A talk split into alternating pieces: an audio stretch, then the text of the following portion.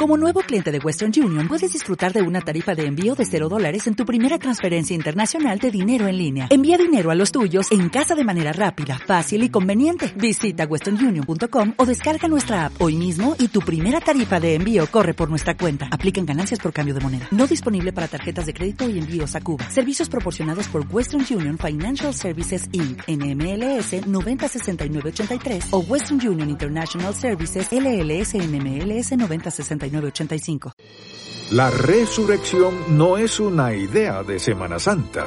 La resurrección es la base sin la cual todo lo que Dios tenía en mente cuando vino Jesucristo es confusión. El Señor Jesús resucitó y nosotros también lo haremos, y por ello el reino de Dios será restaurado por completo. Al negar la resurrección de Cristo habrá consecuencias negativas, pero si creemos en la resurrección del Hijo de Dios, disfrutaremos de sus bendiciones. Bienvenido a En Contacto con el Dr. Charles Stanley, quien hoy continúa su estudio de Primera de Corintios 15. Escuchemos el mensaje, las consecuencias de creer en la resurrección. Vayamos al capítulo 15 de Primera de Corintios. En este capítulo 15, el enfoque total es la resurrección. Hablamos acerca de la certeza de la resurrección y también mencionamos las consecuencias de negar la resurrección. Si la negamos, si no hay resurrección, ¿qué sucede? No hay un Cristo vivo. ¿Y qué más? No hay una palabra viva. ¿Qué otras cosas no están vivas? No hay una fe viva. No hay una libertad viva, no hay un gozo vivo y no hay una esperanza viva. Sin embargo, comenzando aquí en el versículo 20 y hablando de las consecuencias de creer que sí hay resurrección, veamos lo que dice. Mas ahora Cristo ha resucitado de los muertos, primicias de los que durmieron es hecho. Porque por cuanto la muerte entró por un hombre, también por un hombre la resurrección de los muertos. Porque así como en Adán todos mueren, también en Cristo todos serán vivificados. Pero cada uno en su debido orden. Cristo, las primicias. Luego los que son de Cristo en su venida. Luego el fin, cuando entregue el reino al Dios y Padre, cuando haya suprimido todo dominio, toda autoridad y potencia.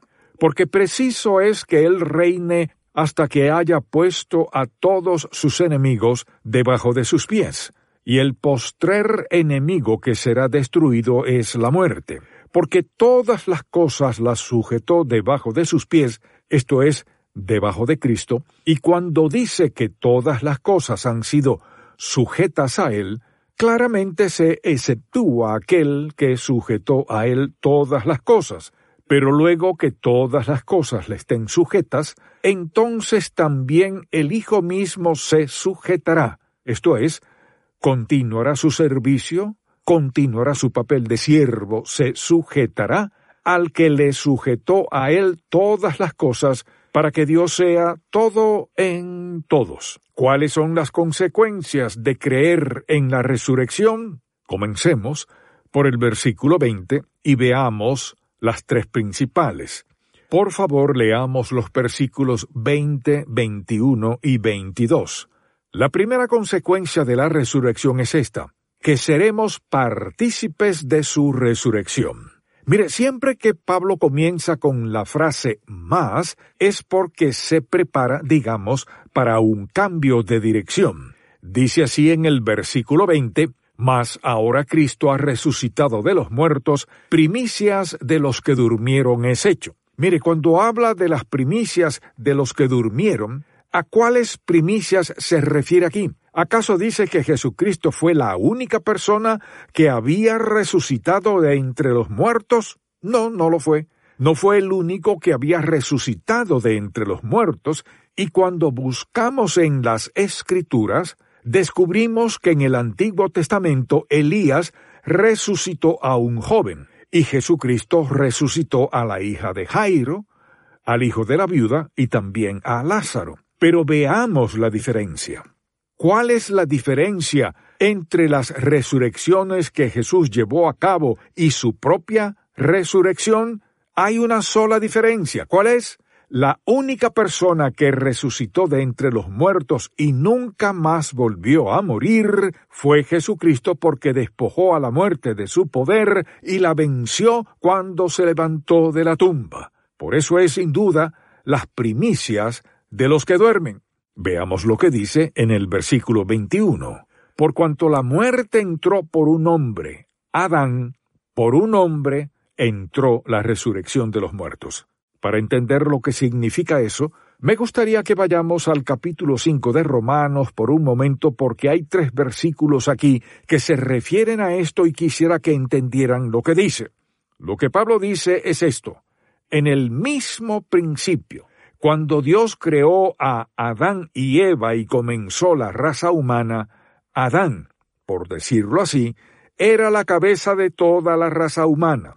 Él fue el principio. El hombre no había pecado, y Adán no era salvo, sino que estaba en un estado de perfecta inocencia no probada. No era ni salvo ni estaba perdido. Estaba en un estado de perfecta inocencia no probada, pero pecó contra Dios, y cuando pecó, esto es lo que pasó. El versículo 12 de Romanos 5 dice: por tanto, como el pecado entró en el mundo por un hombre, Adán, y por el pecado la muerte, es decir, la muerte vino como consecuencia del pecado, así la muerte pasó a todos los hombres. Así que por medio de Adán, la muerte entró en el mundo y se extendió o pasó a todos los hombres. Ahora vayamos al versículo 17 de Romanos 5, dice así: pues si por la transgresión, la violación de la ley de Dios por la transgresión de uno solo, la muerte.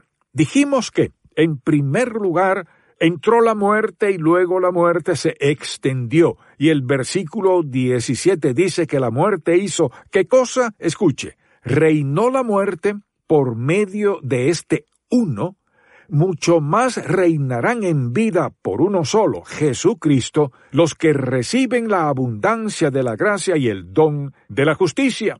Y el versículo 18 dice, así que, como por la transgresión de uno vino. ¿Qué vino? No solo la muerte reinó, sino que más. ¿Qué es lo que dice? Vino la condenación. Escuche lo que Adán nos hizo a todos nosotros, por su pecado. La Biblia dice que el pecado entró en el mundo y la muerte vino como resultado de ese pecado, y la muerte se extendió sobre toda la humanidad y la muerte reinó sobre toda la humanidad. ¿Y qué más? Toda la humanidad fue condenada por el pecado de Adán. Así que piense en el hombre perdido, el cual dice, no soy tan malo, mira todas las cosas buenas que hago. Ese no es el problema.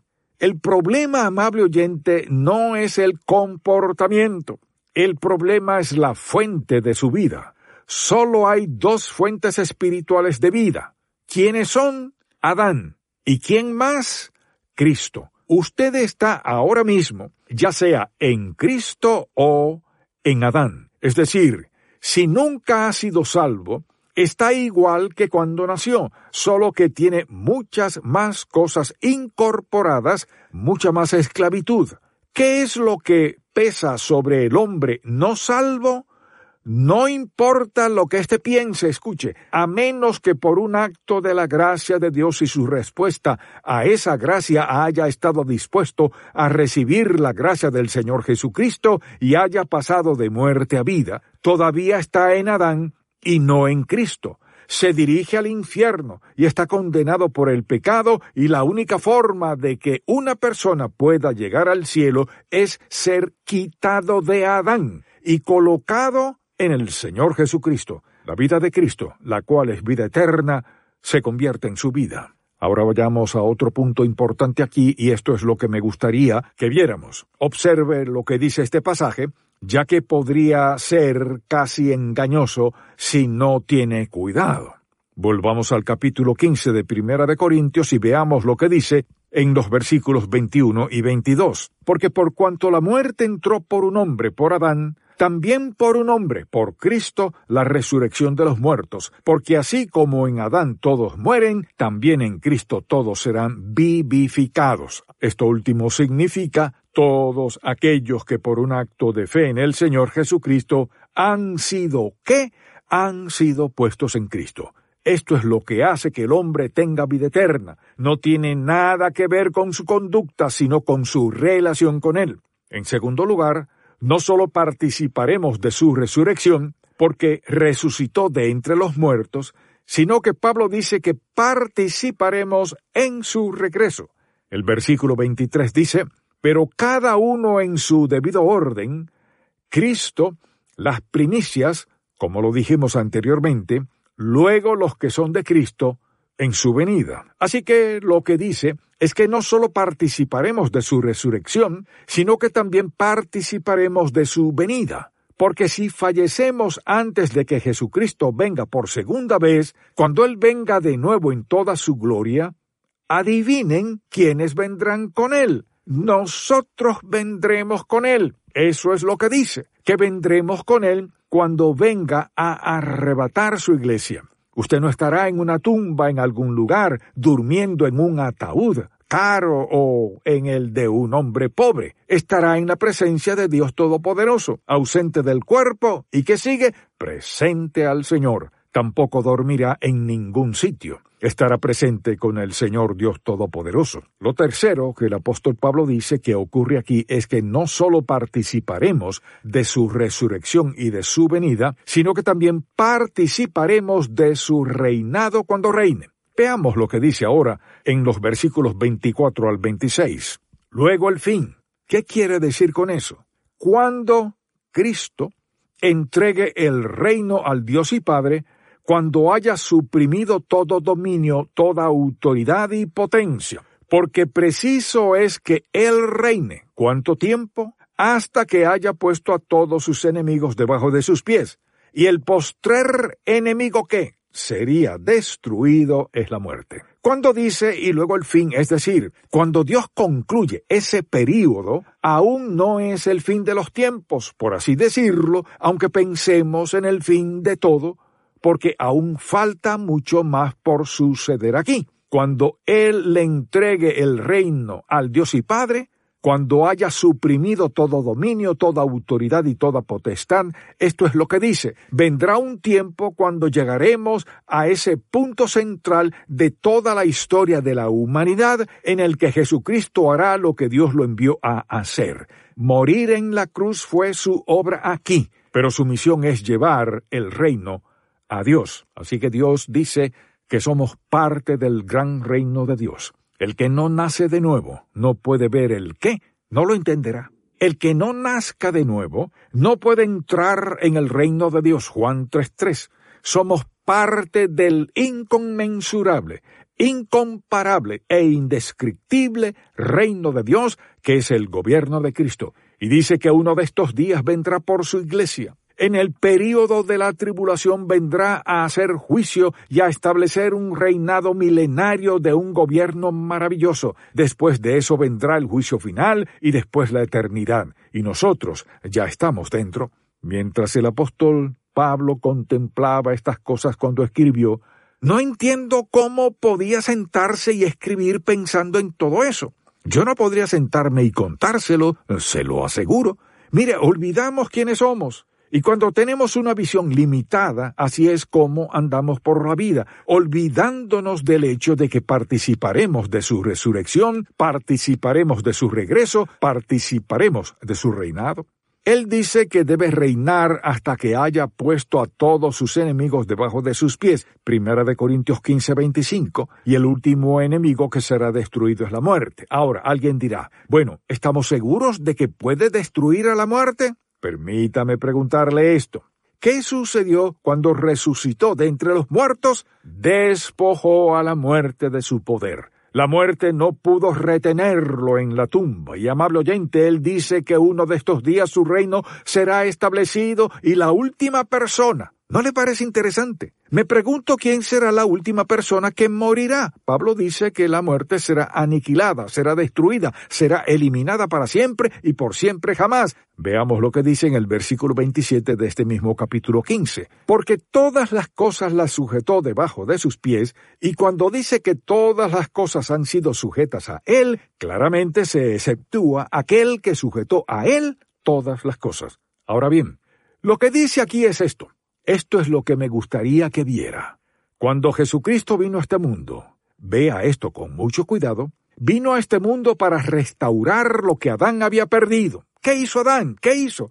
Permítame decir dos cosas. Número uno, Dios no tenía un plan B, solo tenía un plan A. Ese es el único plan que ha tenido. Cuando el hombre cayó, Dios sabía que iba a caer y proveyó un Salvador aún antes de crear al mundo. Jesucristo, el Cordero de Dios, inmolado antes de ¿qué? De la fundación del mundo. Así que Dios ya lo había planeado. Dios ha manifestado lo más maravilloso que jamás se haya expresado. La gracia a los pecadores al alcanzarnos, perdonarnos, limpiarnos y moldearnos a la semejanza de Jesucristo. Por ejemplo, cuando Adán pecó, la Biblia dice que el pecado entró, se extendió, reinó y condenó. Ahora bien, si Jesucristo no se hubiera levantado de entre los muertos y el pecado reinara, ¿qué habría pasado con el reino original de Dios y la creación original de Dios y el propósito original de Dios? Dios habría perdido la batalla y Satanás habría vencido. Mire, esto es de lo que me gustaría que se dé cuenta de que Jesucristo vino al mundo no solo para redimir a la humanidad, sino para hacer ¿qué cosa? Para restituir el reino de Dios a su Padre y volverlo a su estado original. No digo que habrá un huerto de Edén como al principio, sino que Cristo debe reinar, ser supremo, gobernar, y el reino debe ser restaurado como el reino perfecto y santo de Dios Todopoderoso, o lo que Satanás hizo fue estropear el plan de Dios para siempre. Ahora, ¿cómo puede ser restaurado el reino? Solo cuando Jesucristo, quien se sacrificó en la cruz muriendo en nuestro lugar, se levantó de entre los muertos y vivió entre los hombres. Someta todas las potestades a su dominio y destruya todo lo que es maligno en esta tierra. Y ese día, en ese momento perfecto, cuando lleve a los reinos de este mundo a su final y destruya todo lo que es malo y perverso, ¿qué sucederá luego? Entregará un reino santo y justo al Dios Todopoderoso y restaurará lo que Adán perdió. Nuestro Señor Jesús tiene una tarea enorme, pero no es demasiado para él, porque es totalmente capaz para lo que sucederá. Ahora volvamos a Filipenses solo por un momento y miremos estos últimos versículos. Se humilló a sí mismo y se hizo hombre. Tomó forma de siervo, el papel de un siervo. Por favor, leamos los versículos 9 al 11 de Filipenses capítulo 2. Por lo cual también Dios le exaltó hasta lo sumo y le dio un nombre que es sobre todo nombre, para que en el nombre de Jesús se doble toda rodilla. No la mayoría, no muchas, no gran parte, sino toda rodilla, sin excepción, toda rodilla de los que están en los cielos y en la tierra y debajo de la tierra, y toda lengua, no la mayoría y no importa qué lengua sea, toda lengua, confiese que Jesucristo es el Señor para gloria de Dios Padre. Y eso no significa con seguridad que usted tenga opción, lo hará, toda rodilla se doblará, toda lengua confesará que Jesucristo es el Señor, para gloria de Dios Padre. Eso significa que cuando digan Señor, deberán inclinarse en humilde sumisión y sometimiento, admitiendo que Jesucristo, a quien rechazaron y persiguieron, es Señor, amo y juez de toda la humanidad. Así que ahí vamos en algún punto del camino. Y si no hubiera resurrección, esto es lo que quisiera que vieran, si no hubiera resurrección, Satanás ganó. Si no hay resurrección, no hubo resurrección de Cristo. Y si Cristo no resucitó de entre los muertos, ¿quién restituirá el reino a Dios? Nadie. Jesucristo, el unigénito de Dios, vino a este mundo para salvar a la humanidad y su última tarea es entregarle al Padre el reino perfecto y sin mancha. Y me gustaría hacerle una simple pregunta, amable oyente. ¿Está seguro de que se encuentra en el reino de Dios en este momento, alguna vez en su vida tomó la decisión de acercarse a Jesucristo, reconociendo que el pecado en que vivía le gobernaba y reinaba sobre usted, y en su estado de impotencia y desesperación se entregó a la misericordia de Jesucristo y le pidió que le salvara, confiando en su perdón?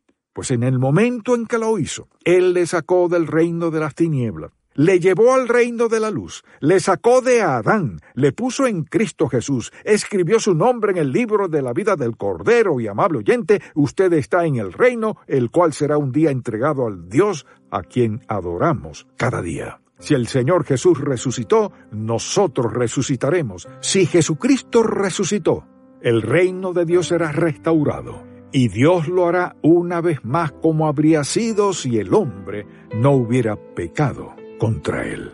Oremos. Padre, te alabamos y te bendecimos. Y te damos las gracias ahora mismo porque no tenemos que preguntarnos hacia dónde nos dirigimos. Tenemos la presencia permanente de tu Espíritu. Tenemos vida eterna. Tu vida es nuestra. Nuestro nombre está escrito en el libro de la vida del Cordero y vamos con destino al cielo. Te pido, Padre, que salves a alguien en este momento. Y, Señor, que todos los demás comprendamos el significado de esta vida. No se trata solo de ganarse la vida, Señor, sino de permitirte expresar tu hermosa vida por medio de nosotros en este viaje de ida a través de la tierra, en nuestro camino a la gloria. Te alabamos y te damos gracias en el precioso nombre de nuestro Señor Jesucristo. Amén. Gracias por escuchar En Contacto con el Dr. Charles Stanley. ¿Alguna vez se siente insuficiente para vivir la vida cristiana? No estás solo. Escuche más acerca de este tema en la edición para hoy de Un Momento con Charles Stanley. Si desea escuchar nuevamente este mensaje del Dr. Stanley, así como otros materiales que le ayudarán en su crecimiento espiritual, visite encontacto.org. Para más información, escríbanos a contactenos@encontacto.org. En solo un minuto su vida puede cambiar. Por eso le invitamos a que visite encontacto.org y vaya a la sección Escuche, donde encontrará todos los mensajes del Dr. Stanley, además de un microprograma que le brindará palabras de aliento y enseñanzas prácticas para su diario vivir. En solo un minuto su vida puede cambiar. Visite encontacto.org y comience a disfrutar de esta herramienta. Todos coincidimos en que estamos viviendo tiempos difíciles en los que debemos apoyarnos en el Señor, y la revista digital En Contacto contiene la información que usted necesita. Visite encontacto.org y vaya a la sección Lea, donde podrá leer los devocionales diarios, artículos y contenido digital exclusivo. Visite encontacto.org hoy mismo. Los cristianos son seres humanos imperfectos a los que se les exige que vivan una vida santa. Es una tarea difícil.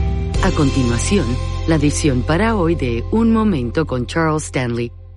Cuando fui salvo a la edad de 12 años, el pastor me dijo: Charles, sé un buen chico y uno de estos días crecerás y morirás e irás al cielo. Entonces intenté ser bueno. Leí la Biblia, oré y ayuné e hice todo tipo de cosas, y finalmente descubrí que no podía ser bueno todo el tiempo, y me tomó mucho tiempo para darme cuenta de que la gracia de Dios era mucho más suficiente que yo. Dios sabía que yo no podía ser bueno. Por eso envió al Espíritu Santo, porque sabía que no podíamos vivir la vida cristiana por nuestra cuenta. Ahora bien, una vida santa no significa una vida sin pecado, sino una vida que está inclinada hacia Dios, y una vida que, una vez que hay pecado, hay una rápida confesión, arrepentimiento y seguir adelante. No dice: oh Dios, ¿qué pasa con esto? No, solo lo confiesa y sigue adelante porque Él ya le perdonó en la cruz. Él dice que si caminamos en la luz es porque Él está viviendo en nuestro interior. Él nos selló hasta el día de la redención, no hasta que pequemos de nuevo. Somos para siempre sus hijos. Estamos viviendo en su espíritu y por su espíritu.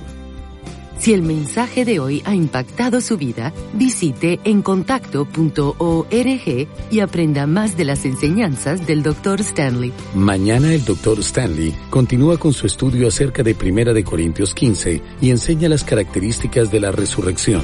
Espero que pueda sintonizarnos para más de En Contacto con el Dr. Charles Stanley.